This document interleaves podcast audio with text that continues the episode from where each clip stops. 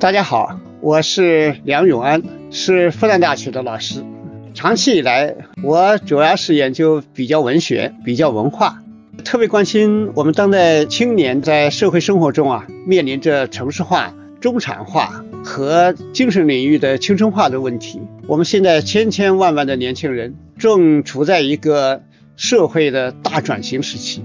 生活环境日新月异，方方面面。都有一些新的发现、新的体会，同时也会有很多新的困惑。所以在这一档我和新世相光之来处共同出品的播客里，我想和大家一起聊一聊我对这些新问题的一些想法。希望通过这样的分享，给大家的生活带来新的一个思路。在这个过程中啊，我也和大家一起分享我自己感兴趣的一些书、一些电影，还有一些歌曲。在分享之后呢，也希望大家多多给我留言，我们也可以交流。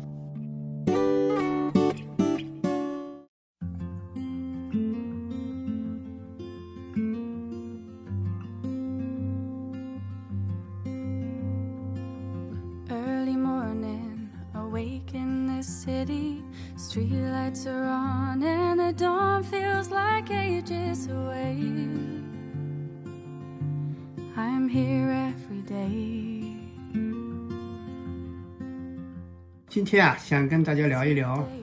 奥斯卡金像奖，这个不知道大家有没有关注啊？那今年的最佳影片像《剑听女孩》，《剑听女孩》我估计很多人都没看过，实际上我也没看过，呵 呵所以要后面慢慢的了解。这也是奥斯卡评选的一个特点，就是它一变成最佳影片呢，很多人就会关注了。那么后面呢，对这个电影的在全世界的这么一个放映啊、传播啊，大有用处。那其实呢，我想啊，这个我们要面对每年的奥斯卡电影奖，这个实际上对我们每个人来说啊，还是蛮值得去想一想的。因为这个世界上，我就觉得值得你去仔细想、深入想、反复想的东西啊，不太多。就有一些东西你想了之后呢，它会给你有一个很大的扩大或者提升，或者给你一种意识上的一种新的拓展，啊，甚至呢会。会让你在啊一种价值观上具有很大的变化，而且呢对认识社会都有好处。因为我们这个社会充满了评奖，有时候我们就盲目的觉得，哎呀，一个大奖一定很好，所以呢我们这一生呢就跟着奖走，就是受那个奖的指挥。但是你要知道，任何东西它都是人在做，就评这个奖呢是什么人在评？那么他的倾向啊，他的目的啊，他的标准啊，我们有时候就不太想这个事情，就背后呢因人而异。你说那个诺贝尔文学奖，哎，也有很多争议。那你说法国那个龚古尔文学奖，那没什么钱，但为什么会评价那么高？几乎是法国的文学的最高奖。所以面对一个大奖啊，如果我们哎脑子忽然启动一下，去想一想。那什么人在后面评呢？我们凭什么要听他的指挥呢？凭什么以他的这个评奖来决定我们的观看一个艺术的一个标准呢？哎，这就不一样了。所以这个时候呢，我觉得这个奥斯卡金像奖还是个特别值得一想。你仔细想了之后呢，可能对你还是有个不小的帮助。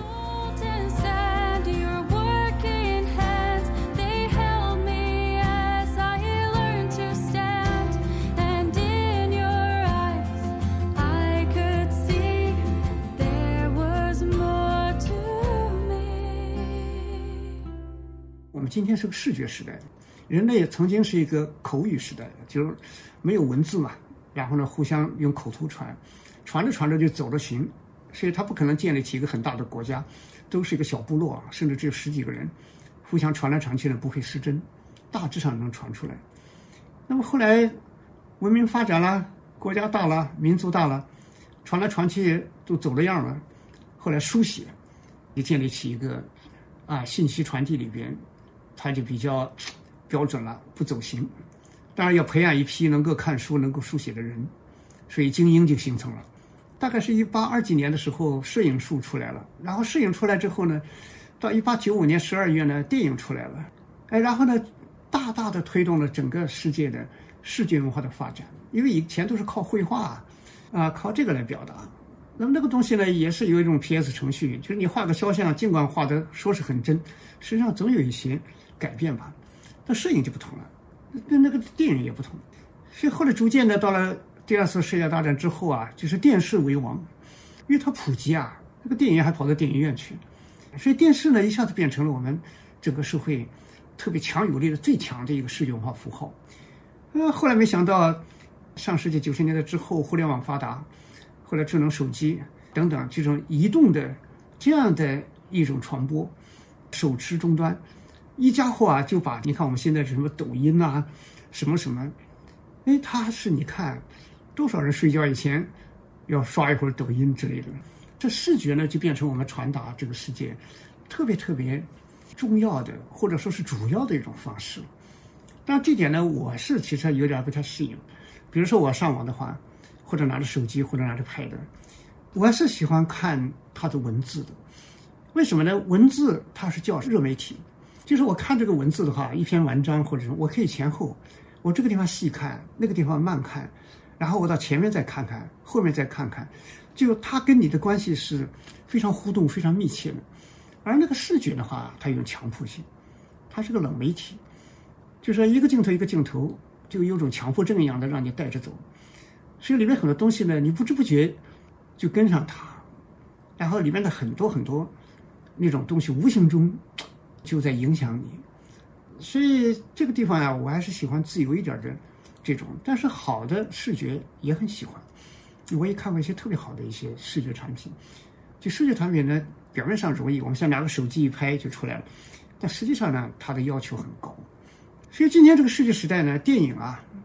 中国是世界第一大。电影市场，那个票房已经，那这两年疫情没法说了，在这个之前啊，每年的整个国内电影市场都是六七百亿人民币，哇，世界第一大。美国电影市场尽管大，它是全球化的，就卖到全世界去，所以它的产值非常高。所以美国电影呢，它的那个出口，它的那个商业价值，几乎都超过美国的汽车业。那几乎是它的第一大出口产品，所以这个都不一样。所以我们今天在这个时代，如何去能够很好的去观看、判断、吸收，或者去选择一个电影，这个跟你一辈子来说就关系很大。你有没有带着思考看？有没有带着一种很有活力的这么一个艺术的品味去看？啊，这个就很很重要了。所以奥斯卡呢，为什么它我觉得是个非常适合的对象呢？因为奥斯卡电影它有个特点啊，就是这个奥斯卡奖啊，他获奖的这些作品，不能说一定是全世界最好的，但肯定也不是全世界哎比较差的那一类。就是到今年为止，他评的是二零二一年，因为今年只能评去年的，一共九十四届。这九十四届呢，他的电影，因为我要在学校上课要讲这个电影，特别是讲从小说如何改编电影。所以这个电影呢，很多代表性作品电影都要看。这九十四届电影呢，那全看过。可以这么说吧，这里边烂片、差片，其实真的是比较少。比较少的原因呢，这个当然有各种各样的，但它形成一个我们一个基本的判断，也就是说，它在电影的生产里面，它是有很高的质量的。但是呢，这个很高呢，又是个相对的。就是全世界特别有创意的一些特别好的电影，艺术水平非常高，非常有原创的呢，往往又不能获得奥斯卡最佳影片奖。所以我们就既不能神化它，但是呢，也值得去好好的去体会它。所以这个电影奥斯卡金像奖它到底怎么来的？它怎么回事儿？我们脑子里一定对它有一个大致的了解。因为奥斯卡金像奖。它真正的名字啊是美国电影艺术与科学学院奖，这个奖呢，它是美国电影界的最高奖，发端在开始评的是一九二九年，所以到今天为止，这么多年以来已经是评奖了这么多次了，是美国的艺术奖里面的四大主要奖之一。然后它里面包含了二十二个一个金像奖，下面有各种奖，有二十二个常设的奖。哎，最佳改编剧本奖啊，啊，最佳男女配角奖啊，啊男配角、女配角啊，最佳音乐奖啊，最佳什么什么，就一分支啊分出去，二十二项，是一般的每年的春天啊来评去年的。那么评的范围是什么呢？就说，就是从去年整个一年，在美国放映过的电影。所以你看看这个标准，一下子就把很多电影就排除在外了。没有在美国的影院上映过的，那就没有资格了。但是你要进入美国的电影市场要放映的话，那当然它就有个自己的选择机制，比如说商业标准有没有票房啊，或者它的一些文化的一些趋势选项，那个这个又是一个很大的问题。那么国际政治又复杂，啊，国际上有那种文明冲突啊。啊，比如说还有各种各样的问题啊，政治问题啊，宗教问题啊，啊，方方面面，那么很多电影它就就不可能进入美国市场。所以这里面我们先天的就要知道，它是一个美国本土的放映过的这么一个有局限的这么一个奖，它有划了个范围。然后第二个呢，就是他投票的人是谁？就是美国的投票啊，参与评奖的。他是其实呢，都是美国有十四个，就是美国这个电影艺术学院，它下面就是又分成委员会，委员会下面又分成十四个分会，分会里面你比如说剧本协会、演员协会啊、音乐协会啊，就一共十四个分支，然后每个分支里面呢推选几个人，那构成一个所谓的那种主席团，就像一个专家委员会的，然后呢最后呢做了第一轮投票之后，就是由他就会最后形成了十部候选影片。然后学院下面的十四个分会，然后那些都看一看，他就会下沉，啊，都看一看。然后呢，就说这个学院里面的所有会员，然后呢进行第二轮的投票，选出来，比如说最佳影片。最佳影片是全体这些会员来投出来的。那会员的规模就很大，啊，六七千人呢。所以不同的会员，你比如音乐协会的、剧本协会的，它的趋势都不一样。就剧本协会呢，文学性比较强一些。音乐学会呢，当然重它的听觉，啊，听觉艺术，啊，剪辑协会，那当然更重视像蒙太奇啊等等这些。所以一个片子啊，最后你要把它十四个协会不同的角度啊，最后呢取大多数，所以必然这个影片它的那个特点特色，哎，如果这个特色，比如说音乐特别好，你说那个美国一些电影啊，那些音乐后来就变成一个很大的呃流行。但是呢，他就上不了最佳影片。最佳影片呢，等于就是每个方面好像都还可以。那每个方面都可以呢，往往就可能不是在某个方面特别的突出。所以有些片子呢，我觉得可能跟这个评选委员会的这么庞大的一个摊子，他们的趣味就有关系。你比如说一八年，一八年美国出场的片子里面，我是很喜欢科恩兄弟那个。巴斯特斯格鲁格斯的歌谣，这个片子，那我觉得这个片子呢特别有艺术性，也特别有哲理性。然后里面的那六个小故事组合出来一个电影，就是六个短片构成的，就是我觉得是相当的好。但是呢，他得不了，可能里边的那个就是追求那种哲学意境啊，它可能显得稍微有点小众一点吧。所以我们就说啊，看这个奥斯卡最佳影片，它有这么多人评出来的。众口难调啊，所以可能就弄出来一个大家基本上都能接受的，所以这是一点。我们说全世界电影里边，欧洲的电影号称作家电影。什么叫作家电影？就是它里边的导演很多都有强烈的个人风格。一个电影就是表达他，所以它这个商业性啊，它不是说像美国电影这样，商业性是最大的一个因素。如果是你看那个欧洲这些电影，哎，其实呢。如果你放在大众市场上，那票房就很惨。所以美国市场上，它的这种为什么说要十四个协会来投？就这种口味啊，它非常有大众性。就是推向市场之后啊，可能就是整个市场的接受度就比较高，而不是说这种非常的小众口味讲艺术，但是呢，呃，不太呃娱乐性啊，啊或者情节性啊。啊，或者美国观众习惯的那种类型片的特点呢，可能就，哎，就就不一定能照顾到了，所以这是个问题。第二个问题呢，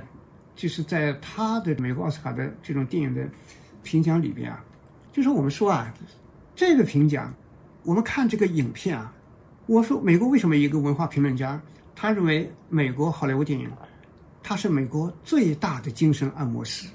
就这个它里边呢，尽管有很多问题，你说最佳影片里边有好多电影是揭示社会严重的问题的。这个片子里边呢，哎，你比如说，特别是美国啊，你像八十年代以来，啊，尤其是七十年代以后，美国那么多什么反战运动啊，形形色色，所以那个电影里边呢，就把社很多社会问题带进来。啊，你比如说一九七二年第四十五届的这个《教父》。哎，美国黑社会的问题，黑手党，所以里边呢，你看这个教父，他的第一集一九七二年获奖，然后到了七四年跳了一级以后，哎，他的教父二又获奖。这个问题呢，就说好像是很尖锐了，就是写美国当时来自意大利的这种黑手党，他们的这种团伙之间、家族之间的那种血拼呐，那种复杂关系等等，很多人觉得特别好，确实很好，是演员其实都很棒。但是也有人批评了，说是他把美国那么严重的这样的一个社会问题，最后把它内化了，就是把它变成黑帮内部的恩恩怨怨，而回避了他在美国整个社会，在美国整个社会发展中，他的不同的族群，然后呢，他的特别是底层，他的艰难处境，然后呢，他给这样的黑手党之类的黑社会提供了土壤。就外部的这种社会批判，就几乎就很少，然后呢，就是把他给他微型化了，把他内化了，那也有人这样批评啊，就抹杀了矛盾，所以大家被那些里边的老教父啊，后来他那个儿子原来文质彬彬，后来也变成挽救危局的中流砥柱的，就为这些人物所感动啊，啊，就把它煽情到另外一个方面去了。你看四十八届一九七五年的这个飞跃疯人院。这是从小说改编过去的，就这里面也写出这种整个社会的反制啊，一个人有点个性，最后大脑前叶都被割掉啊，把他的反抗性拿掉，啊，反正这当然也有强烈的火红的六十年代遗留下来的这么一种批判意识吧，就整个社会格式化、中产化，然后不容那些跟社会不一样的人，那这个就也是很有强度的。那么这些片子，它也是出现了美国的一些很大的问题，更比如说像七九年克莱门夫妇，美国社会的家庭问题，啊，里边还包含着女性的独立问题、女性的寻找等等这些。所以美国片呢，就说你说它在这个方面啊，呃，其实呢，它还有它很深的一些眼光在里边，社会的审视社会问题的眼光。但是呢，总的来说。你看到今天为止九十四届奥斯卡最佳影片获得最佳影片的片子，就有人形容啊，为什么说它是美国最大的心理按摩师啊？因为它的结局总是给人无限的希望，就是矛盾到最后呢都被打了个包，啊都被和解，都被柔软化，都被温情化，好像问题呢都在一种人的那个逐渐的相互体认里边。啊，最后就矛盾就没有了。所以这个问题呢，就说在很多我们可以看美国这些电影里边，你比如说六一年的《公益春光》，我们翻译成《公益春光》，就是 Apartment 这样一个电影里边，你看那个里边的男主为了往上爬，哎呀，非常屈辱的把自己的租的公寓整天借给他的高管去跟情人幽会，啊，然后再写上一个电梯开电梯的女孩，公司里边搞了半天，女孩也是高管的情人，啊，是一切都乱糟糟。哎，到最后你看，高管那个开电梯的情人女孩，最后也爱上这个人。这个人呢，后来又拒绝了那些高管再借他的公寓，然后跟这个女孩幸福的重新开始。就是一个原来是灰姑娘，这里变成一个非常 low 的人，最后幸福的获得了自己的这么一个爱情。你像那个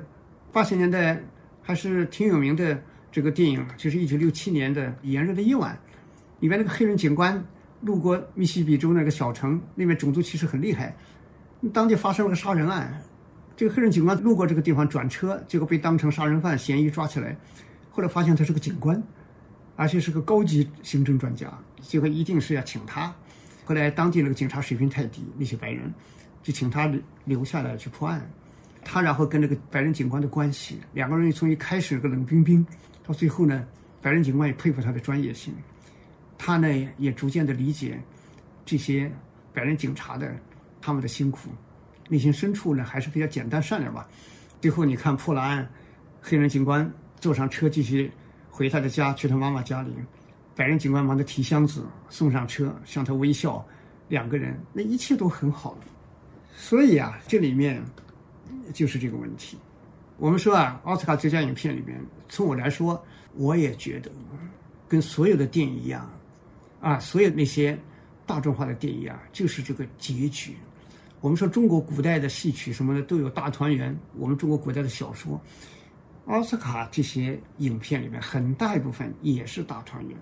所以这是我觉得是一个弱项。所以就是冲着这一点呢，你也不能把它吹得太高。当然不是一概而论了。你像那个一九九九年的《美国丽人》呐。啊，那就那就很好，那就是我是比较喜欢把矛盾升华到底，然后可能结局是个悲剧，啊，那也很深刻。实际上，我们说看这个奥斯卡最佳影片的时候，这时候呢，你就必须有一个判断了。你真正想把它看好的话，你肯定是要想一想了，它里面的意义在哪里？它这个电影到底怎么样？哎，它跟美国社会现在的背景、社会矛盾、社会生活的关系是什么样？啊，等等，所以以前我带过一个哈佛的女生啊，她看那个《美国丽人》的时候，我看的时候呢，呃，还没有这么深的体会。结果她跟我说啊，说是美国中产阶级的很多男人就跟这个《美国丽人》里边的那个男主人公是一样的，啊，就是精神很淡薄、很枯燥，人到中年呢，又不知道生活该怎么办，啊，日复一日，是这样的很多啊。因为他在那边呢，是美国。美国人，所以他就很熟悉。其实这时候就要强迫你去好好的了解一下五十年代以来，二战之后美国的城市中产他的生活、他的精神状态，所以有这种带动性。所以这是一个奥斯卡最佳影片的，我觉得面对他的时候是需要我们有一个判断的。所以就是这样的一个对象。我刚才说啊，我们这个世界上值得我们去思考的。东西认真思考的东西呢，其实也不是太多，但是呢，奥斯卡金像奖，啊，确实是个值得去我们开动脑筋啊，去体会一下的，可以去仔细的去好好的细看。其实奥斯卡金像奖其实它有两个，还有一个叫原来叫最佳外语片奖，这个比较晚，最佳影片啊，它是一九二九年，那么最佳外语片奖呢，是一九四七年才设立。然后一开始呢，它是有一个小型的委员会，也不过就是几十个人，他们来投票。而这些委员会呢，它跟那个前面我们说的那个十四个分会的那些人投出来的五六千人投出来的是不一样的。就是这个这家外语片奖呢，它是特别注重品味、艺术风格，有什么独创性。但是就很有意思啊，就说你看从四七年评到现在，里面的片子大部分没有什么市场。出了少数几部，你比如说《天堂电影院》，哎，很多人觉得很好，《美丽人生》写那个喜剧演员被纳粹抓起来，他骗他孩子说是这是演戏，一直到最后真正被法西斯杀害，孩子还以为是演戏，最后苏军坦克都开到监狱里来了，他以为这个坦克是他的奖品，所以这个片子就是让人心里流着泪来看，流着泪来笑啊。喜剧悲剧融合在一起，那这个片子呢也很好，但是很好呢也不见得这个票房就太怎么样。但其他也有非常著名的，你像啊五零年的这个黑泽明的《罗生门》，那这个也是非常红的一个片子，但是不多。所以这就我们反过来可以理解为什么这家影片要选一些大众市场欢迎的，因为电影这个东西它有个特点，它投资很大，它不像写首诗啊，甚至写本小说。就耗费点精力啊，物质消耗很小，但是电影就不一样了，它是个产业啊，它那个投入啊，各种各样的演职员啊，要有投资，是个大资本运动。那么最后没票房那就不得了，啊，那就血本无归啊，那就没有市场可不行，所以一定要照顾大众的品味所以这也是他可以体会出他的不得已的那这么一个方面。所以这是我们总的来说对这个奥斯卡奖。你就要认识它的这个总体面貌，所以呢，就是一定要去权威化，就不要以为它就是评的是全世界最好的电影，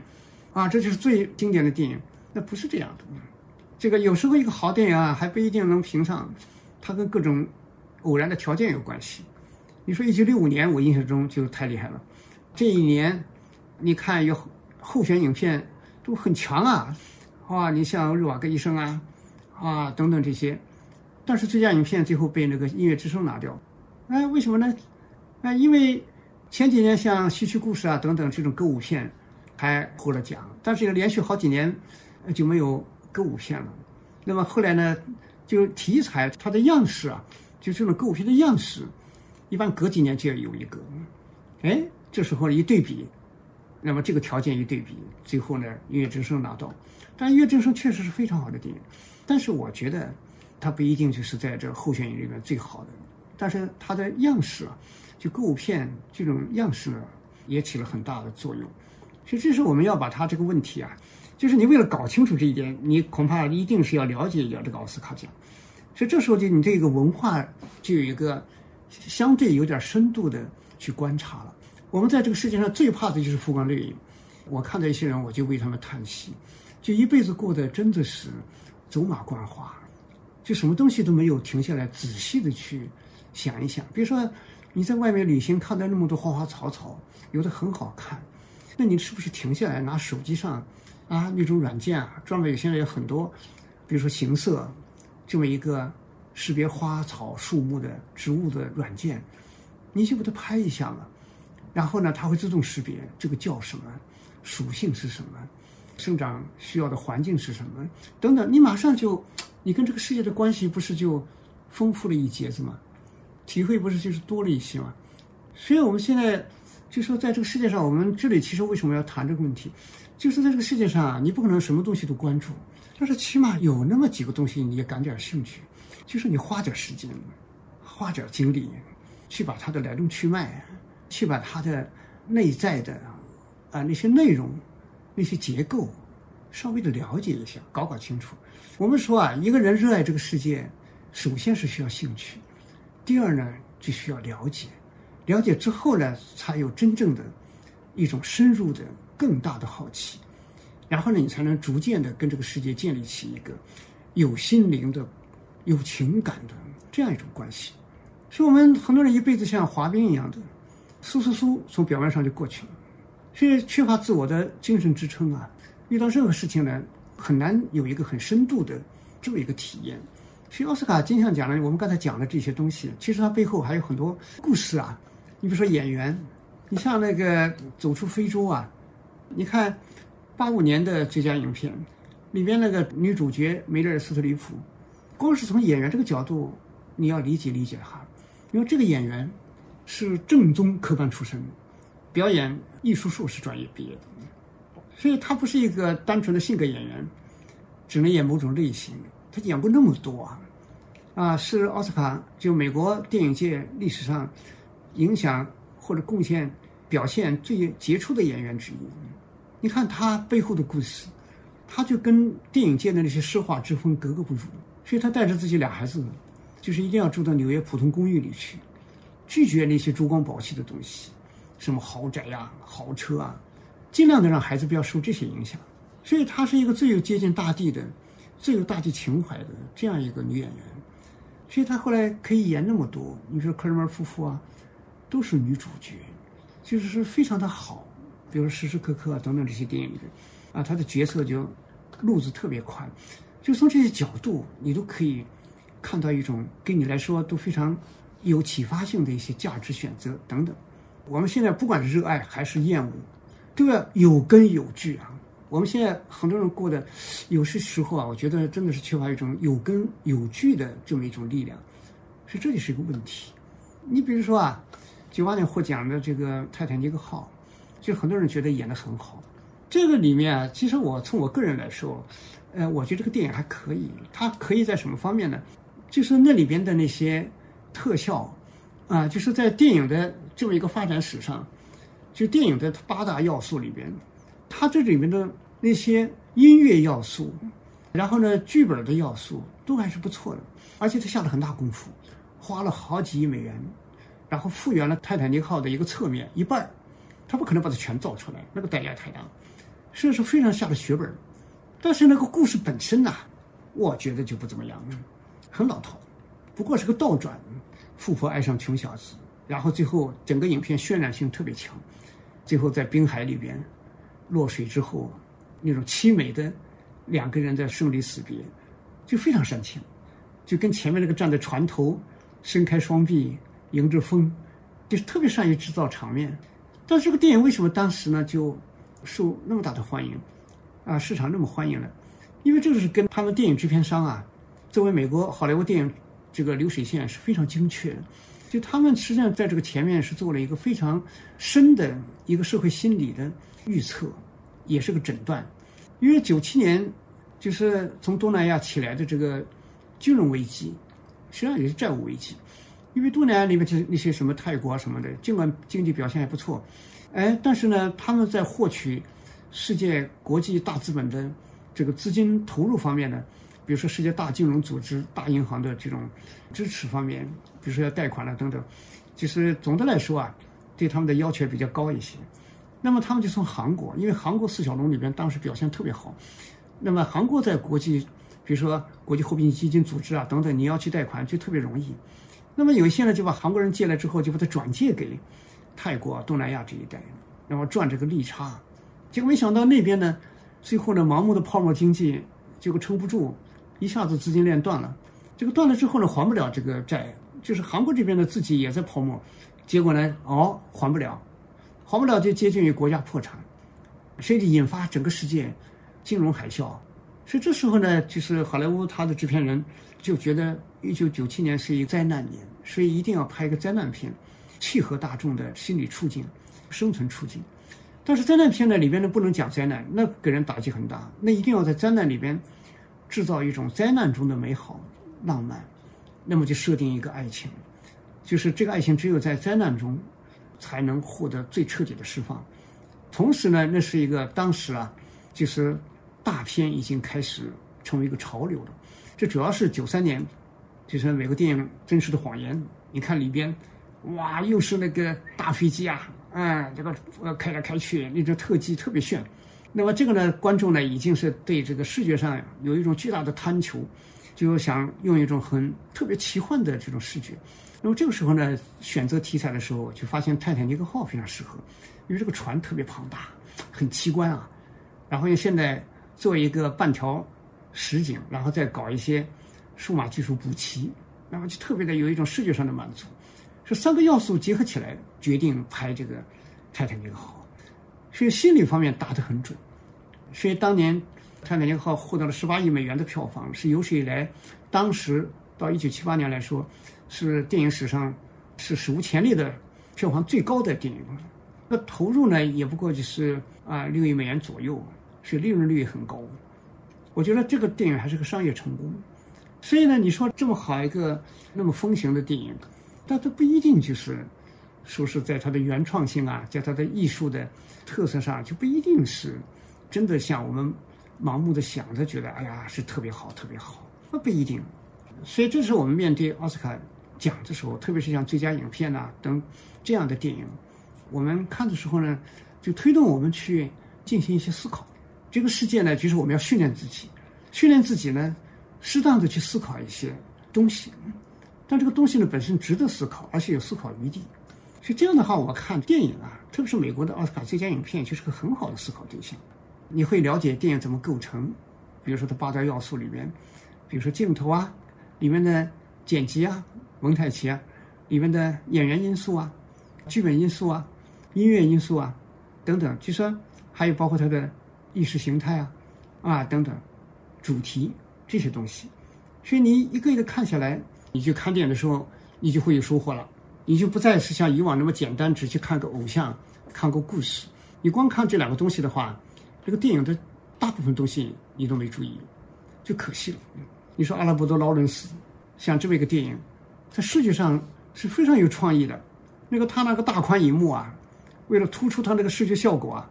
啊，专门设计的那些场景。你说里面那个男主人公啊，骑着个骆驼在大沙漠上。从那个左侧咣当咣当出来了，然后沿着沙漠那个坡一路往下跑，哎呀，这是前所未有的那种那么辽阔的背景，那个音乐配的又好，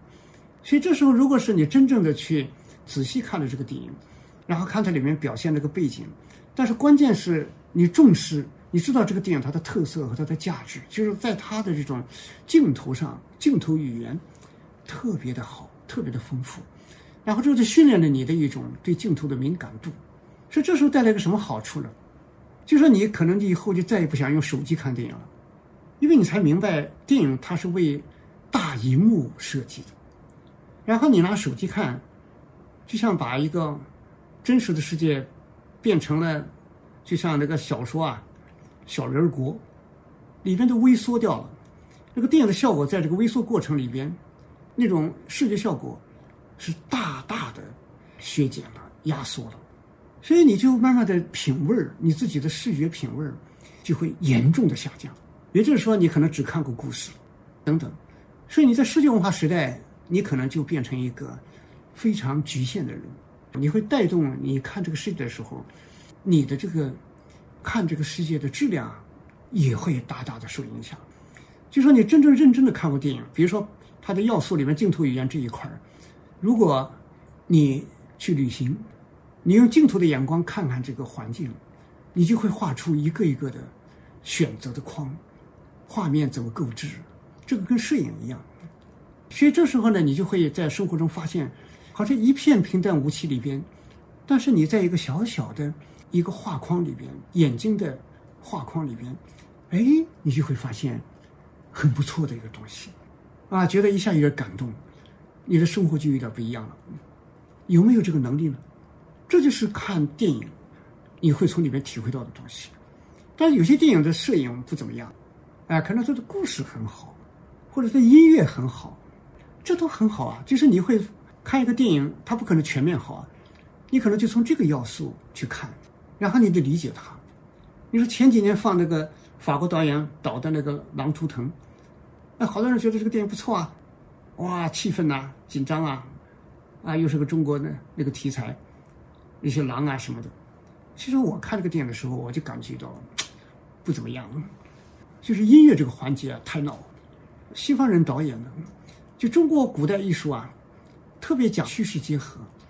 我们表达那个空前的紧张、节奏，或者里边的那种千军万马，我们有时候是用静来表达的。所以你看这个唐代王维，他在写的那个《辋川诗集》里边。那些诗为什么被后代重视？空山不见人，但闻人语声。所以那个人语声啊，如果在个喧闹的街市上，你根本听不到。但是呢，在空山里边，那么遥远的、细细的，不是那种喧哗的，那微小的声音都能听到。这个里面呢，就有一种艺术的张力了。这个《狼图腾》里面，你看它表达这种紧张感，就是用不停的轰鸣般的音乐，那种声音伴奏，咣咣咣咣，一刻不停。啊，所以就觉得太满了，就像日本俳剧诗人松尾芭蕉，你看他写的那个那种声音，青蛙跳进池塘里，扑通一声，就这么两句，但是一下子就把那个新的听觉写出来了。你说青蛙跳进一个池塘里，那个水多么小的声音呢？但是被听到了。这个听呢，主要是心安静。所以呢，我们心里嘈杂的话。就像荀子所说，战国时期，就是个大鼓在旁边擂，你都听不到，你内心在喧哗。所以这个电影里边的音乐因素啊，它是很微妙的，是相当相当的有门道的。因为我们视觉啊、听觉啊、味觉啊、嗅觉啊等等这些东西，都是空前的一个艺术创造的空间，每个里边都有无穷的奥秘，不是说随便一配就完事儿了。所以我们看个电影的时候呢，如果你是抱着一个真正了解电影，去仔细的看，那这个时候呢，你恐怕那个收获就不一样了，然后你的生活品质也就不一样了，然后你内心深处呢，可能有些东西就打开了。所以，这是我觉得我们为什么对奥斯卡金像奖啊，特别他的最佳影片，值得去好好的品味一下，然后做出你的一个好或者不好的判断。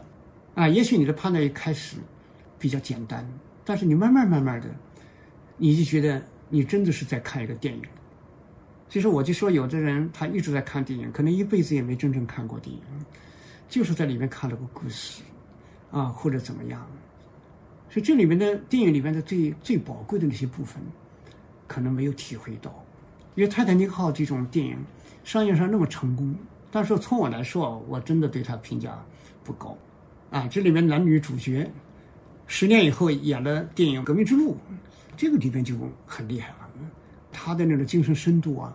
写人的孤独啊，啊，写人的青年的成长选择问题啊，那就很厉害。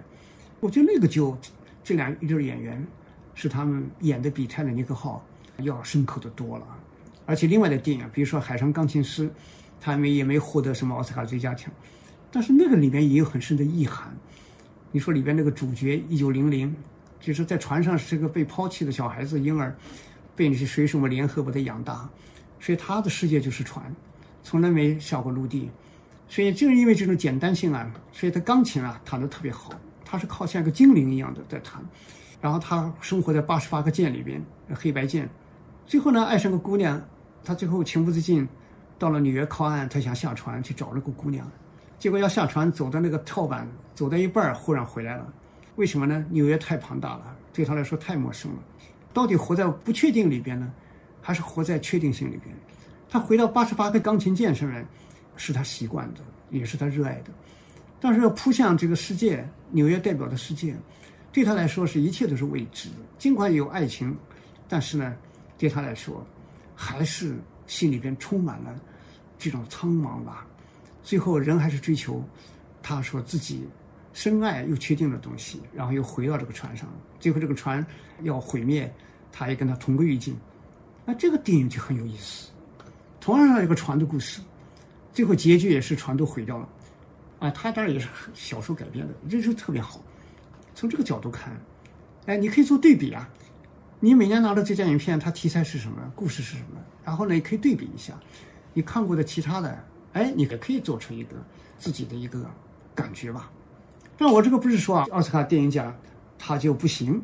这倒没这个意思。因为总体来看，奥斯卡金像奖的影片，主要是最佳影片，还是处在一流的水平上。因为它给人类提供了一些特别难忘的回忆，比如说《乱世佳人》呐，这个再比如说六一年拍的，就是《Apartment 公寓春光》啊，等等。前面我们谈到的。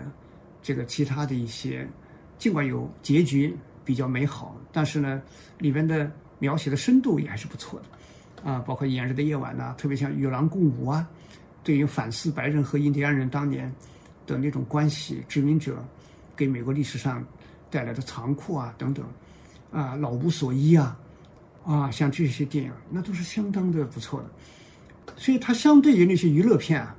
那些纯商业眼光的。这样一些电影那是好多了，所以这个无形中也是培养我们的一个，呃，内心深处的品味和格调吧。就如果你对奥斯卡金像奖最佳特别最佳影片比较了解，其实你对电影的这么一个吸收啊，总的来说也是一个不错的一个状态了。比如说我参加一些聚会，里边也有制片人，啊，也有电影导演，就有的人呢想的太简单了，好像拍电影就是钱，只要有钱弄出几亿来。然后呢，找个偶像来，啊，找个名导演，往这一凑，哎，就出片子。这种片子拼凑出来的，其实有几个经得起考验的？那么比起奥斯卡金像奖，那还是差远了。所以这个部分啊，奥斯卡金像奖，如果你把它熟悉起来，嗯，然后呢，最佳影片，哎，现在也也不过就是到今天为止九十四部。北京电影学院它培养学生，啊，特别是电影文学系的。他一般来说要学生四年里边，起码要看一千部代表性电影，这就是说，能够扩大你的这个审美判断，放大你的电影艺术的视野。但是我们不是要求每个人都这么专业，但是如果你能把他的最佳影片啊看熟，那也很好。但是电影里边，也不是说刚才我讲，就是他说是很好，其实有些片子呢也真的也不行，就是因为是跟当时的。这个历史环境啊，或者大众的要求有关系。你比如说，美国电影，总的来说，尤其是在五十年代以前，明星制，是这个明星制的时候呢，有时候会冒出来一些电影。这个电影呢，是为这个偶像打造的。你比如说，第二十三届一九五零年的《彗星美人》，这个《彗星美人》呢，实际上呢，它就是为梦露啊打造。按照我们今天的话来说，就是带流量。其实影片本身真的不怎么样。你比如说，再有一个二十九届的，就是《环游世界八十天》，这是一九五六年的片子。这个片子呢，从今天来说啊，评价都不高。哎呀，就坐着那个热气球一样的啊，全球跑了一圈，里边又是印度啊，又是什么？因为当时美国人啊，在那个时代，就是国际旅行还没有形成大的风潮，很多人很喜欢看异国情调和异域风光啊。所以这个片子呢，就起到了一个，就像我们今天的这种风情片一样的。所以呢，就人觉得大开眼界，看着很有意思，很轻松。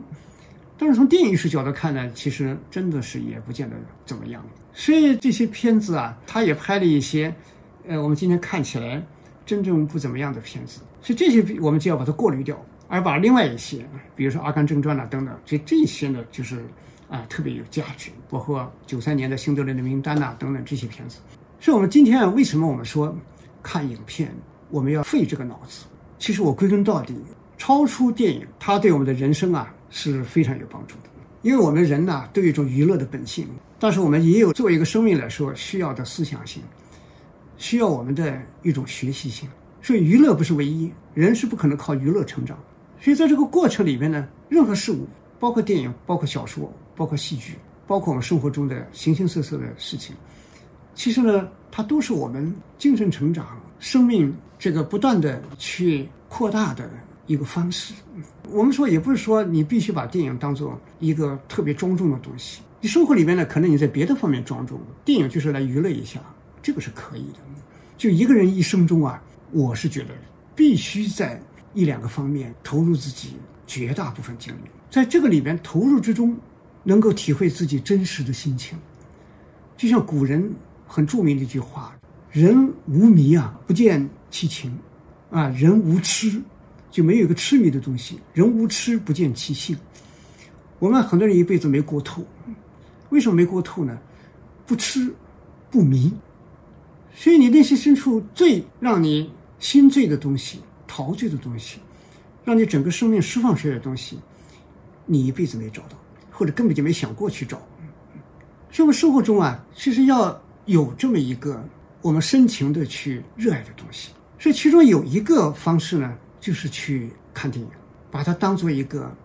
跟自己的生命是特别有一种深度的契合的东西，然后呢，就深入的了解它，可以体会里边的艺术、文化、文明、政治、历史、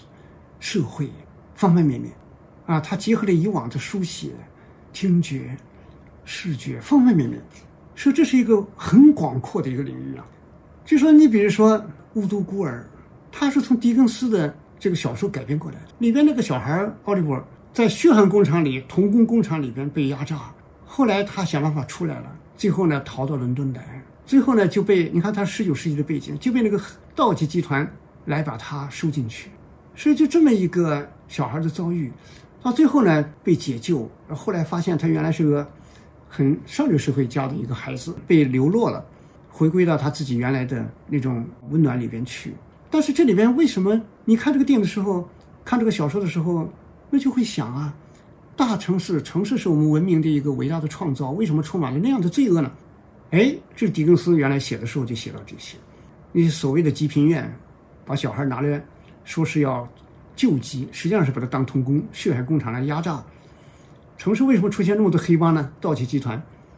那就是无家可归的人，最后呢几乎没有什么出路，铤而走险。去干这些事情，所以社会它在一定的阶段上，它会出现的那种形形色色的哇那些丑恶、罪恶，它的来源、来龙去脉、它的基础等等，啊，所以这时候让我们变得不简单。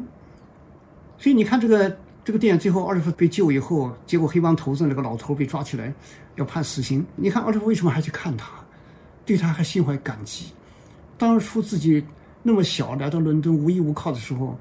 唯一能够接纳他的就是这个盗窃团伙了，让他安了身。尽管后面因此而引起那么多的呃生死危险，但是呢，他还是感谢他。所以你这带动你去了解，在工业化的那个时代，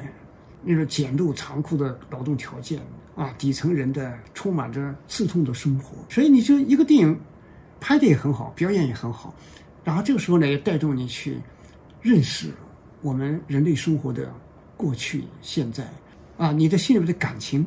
就会有一种扩大，你不会简单的恨一个坏人，你知道这个坏人身上他也是复杂的，所以这时候你会造成联想。你不是开个电影只讲这个时代，你会对自己这个时代，哇，然后对历史上其他的时代，你恐怕也会有一些新的感觉吧。就说你是变成一个有想法的人。法国思想家帕斯卡尔说啊，人是一株有思想的芦苇，思想在哪里？是通过我们对这个世界的深度联系，经过体会和思考才获得的。所以电影带着我们去回看历史，带着我们去渗透现实，带着我们去看各种各样的问题。好电影就是这个效果。最佳影片里边也包含着很多直面社会问题的这样一些影片，但是它的结局为什么有时候会淡化、柔和这些矛盾？那这是个结局问题，但是它打开的问题还是值得我们去体会。所以电影这个东西呢，我觉得为什么奥斯卡最佳影片还是值得我们重视？因为我们如果通过看奥斯卡最佳影片，使我们变得内心里边有一份真情实感。有一份我们思考过的深入的东西，那也是很好的收获。所以这个看电影呢，我就想起一个，就狄更斯啊，他在那个小说《双城记》里边啊，有一句著名的话被反复引用：这是一个最好的时代，也是一个最坏的时代。怎么理解？它是以法国大革命为背景来写的。其实我觉得放在电影身上，我们如何看电影这个问题上啊，也是完全适用的。通过电影连带出我们的思考，然后我们的思想呢，通过这些画面、镜头、蒙太奇，它的场面调度，啊，通过里面的演员的那种演绎、不同的诠释，啊，通过里边的那种音乐的那种无限的内涵，啊，我想呢，还有里边那些问题的揭示、那些主题的那些延伸，带动我们去思考啊，一个人类性的问题。也思考社会问题，也体会社会情感，使我们不再去简单的去表面的去看这个世界，去体会这个世界。所以这样通过这么一个看电影的过程，实际上就说我们身处一个复杂的时代。奥斯卡九十四部影片把它共同的集合起来，你可以说是表现了像错综复杂的我们人类生存。所以你通过这样的看，然后呢，你对自己的生命、对自我、对社会、对世界、对人类，都会。有一些新的体会，然后你对你当下的生活、你的生存、你的个人的焦虑、你的处境、你的家庭、你的情感，你都会有新的一些体悟吧。也就是说，这时候你对你的时代就有一定的认识。哲学上说啊，只有被认识了的生活才是值得过的。换句话说，就是只有被认识了的人生才是值得度过的。所以，一个复杂的时代，一个转型的时代。一个充满了各种对撞的时代，从这个意义上说，它就是最好的时代。就这个时代提供的丰富性、多元性、差异性，所谓碎片化的那种非散性，都给你提供了一个特别好的生命的体会和认识的这么一个条件吧。所以这就是最好的时代，是前所未有。但是呢，如果你不想，你随波逐流，就像一个人啊，在碎片化时代，真的把自己过成个碎片了，这就糟糕了。这你就过成一个最坏的时代了。你是满心纠结，又不知道纠结在哪里，然后呢，到处刺痛，也不知道为什么刺痛，是过得呢就特别特别的没方向。那这个时代可能对这样的生存来说，那真是个最坏的时代。那远远还比不上以前静止的时代，种个地一辈子太太平平的。所以这看你怎么弄，怎么去，有没有这样一个反思力、认识能力。所以你把这个奥斯卡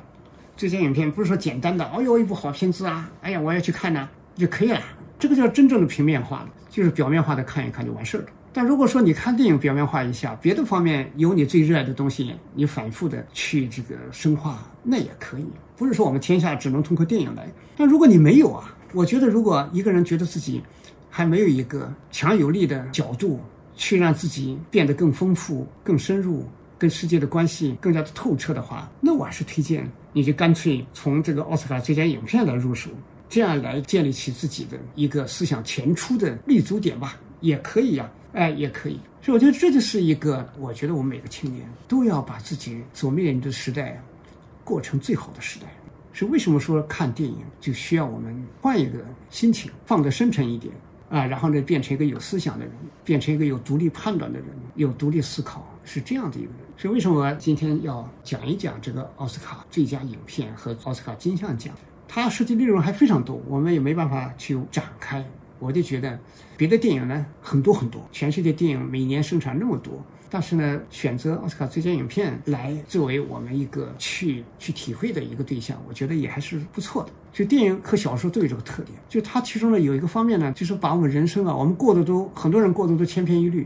但是电影里面的人的命运和故事啊，它都是一些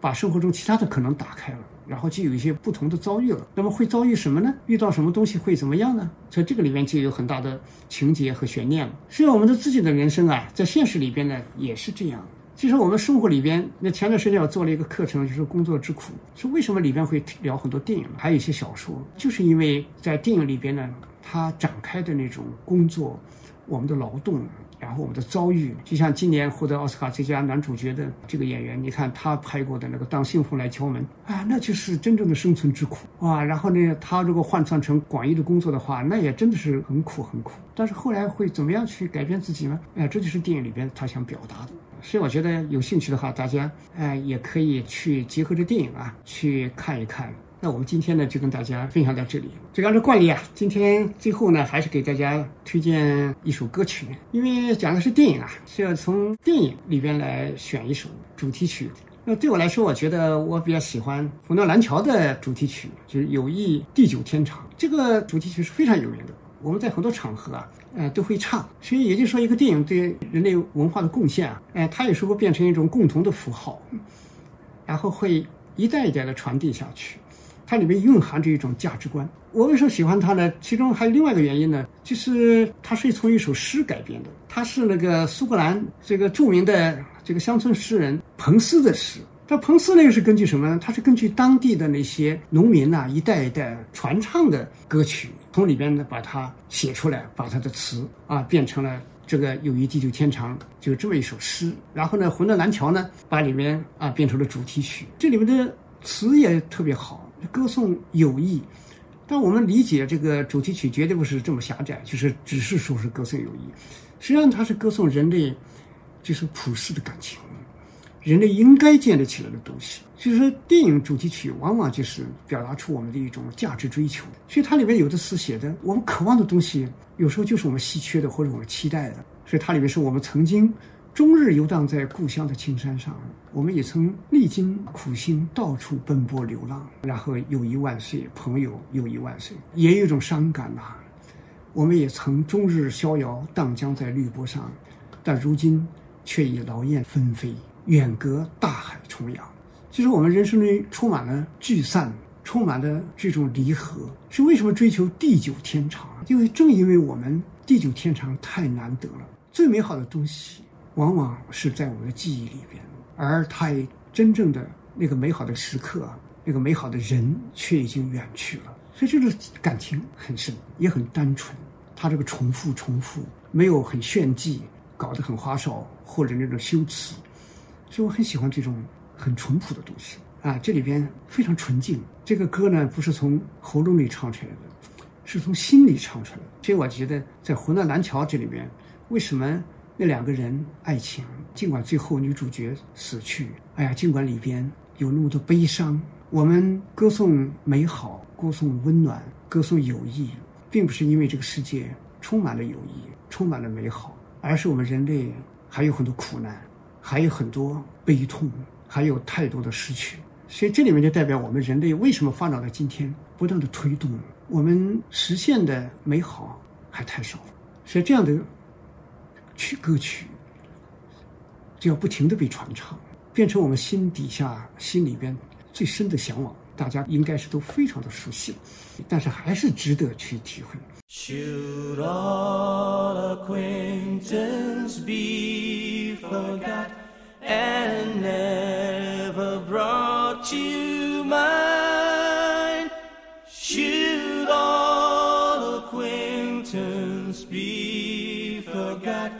For the sake of all and some. If you ever change your mind, but I'll leaving,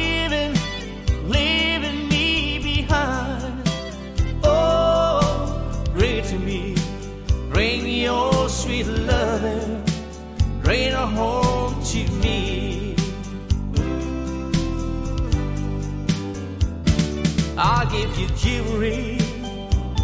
and money too. That's all, all I do for you. Oh, bring it to me. Bring your sweet loving. Bring it home to me. Yeah, yeah. Darling, you know I left when you left. But now I know that I only hurt myself. Please bring it to me. Bring your sweet, sweet love. Bring it home. Bring it home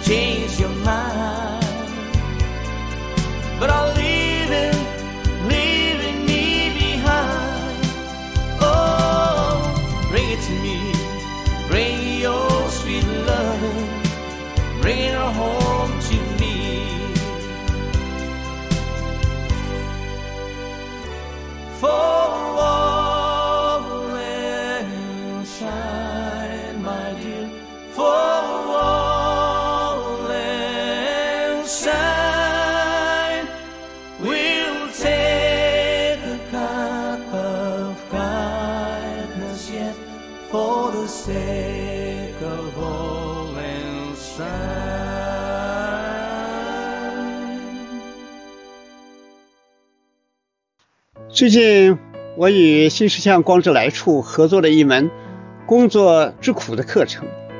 聚焦这个时代工作的一些新问题，希望能和年轻人在一起，寻找重新建设生活的答案。课程有三十节，如果大家对课程感兴趣，可以搜索“光之来处”公众号去看看。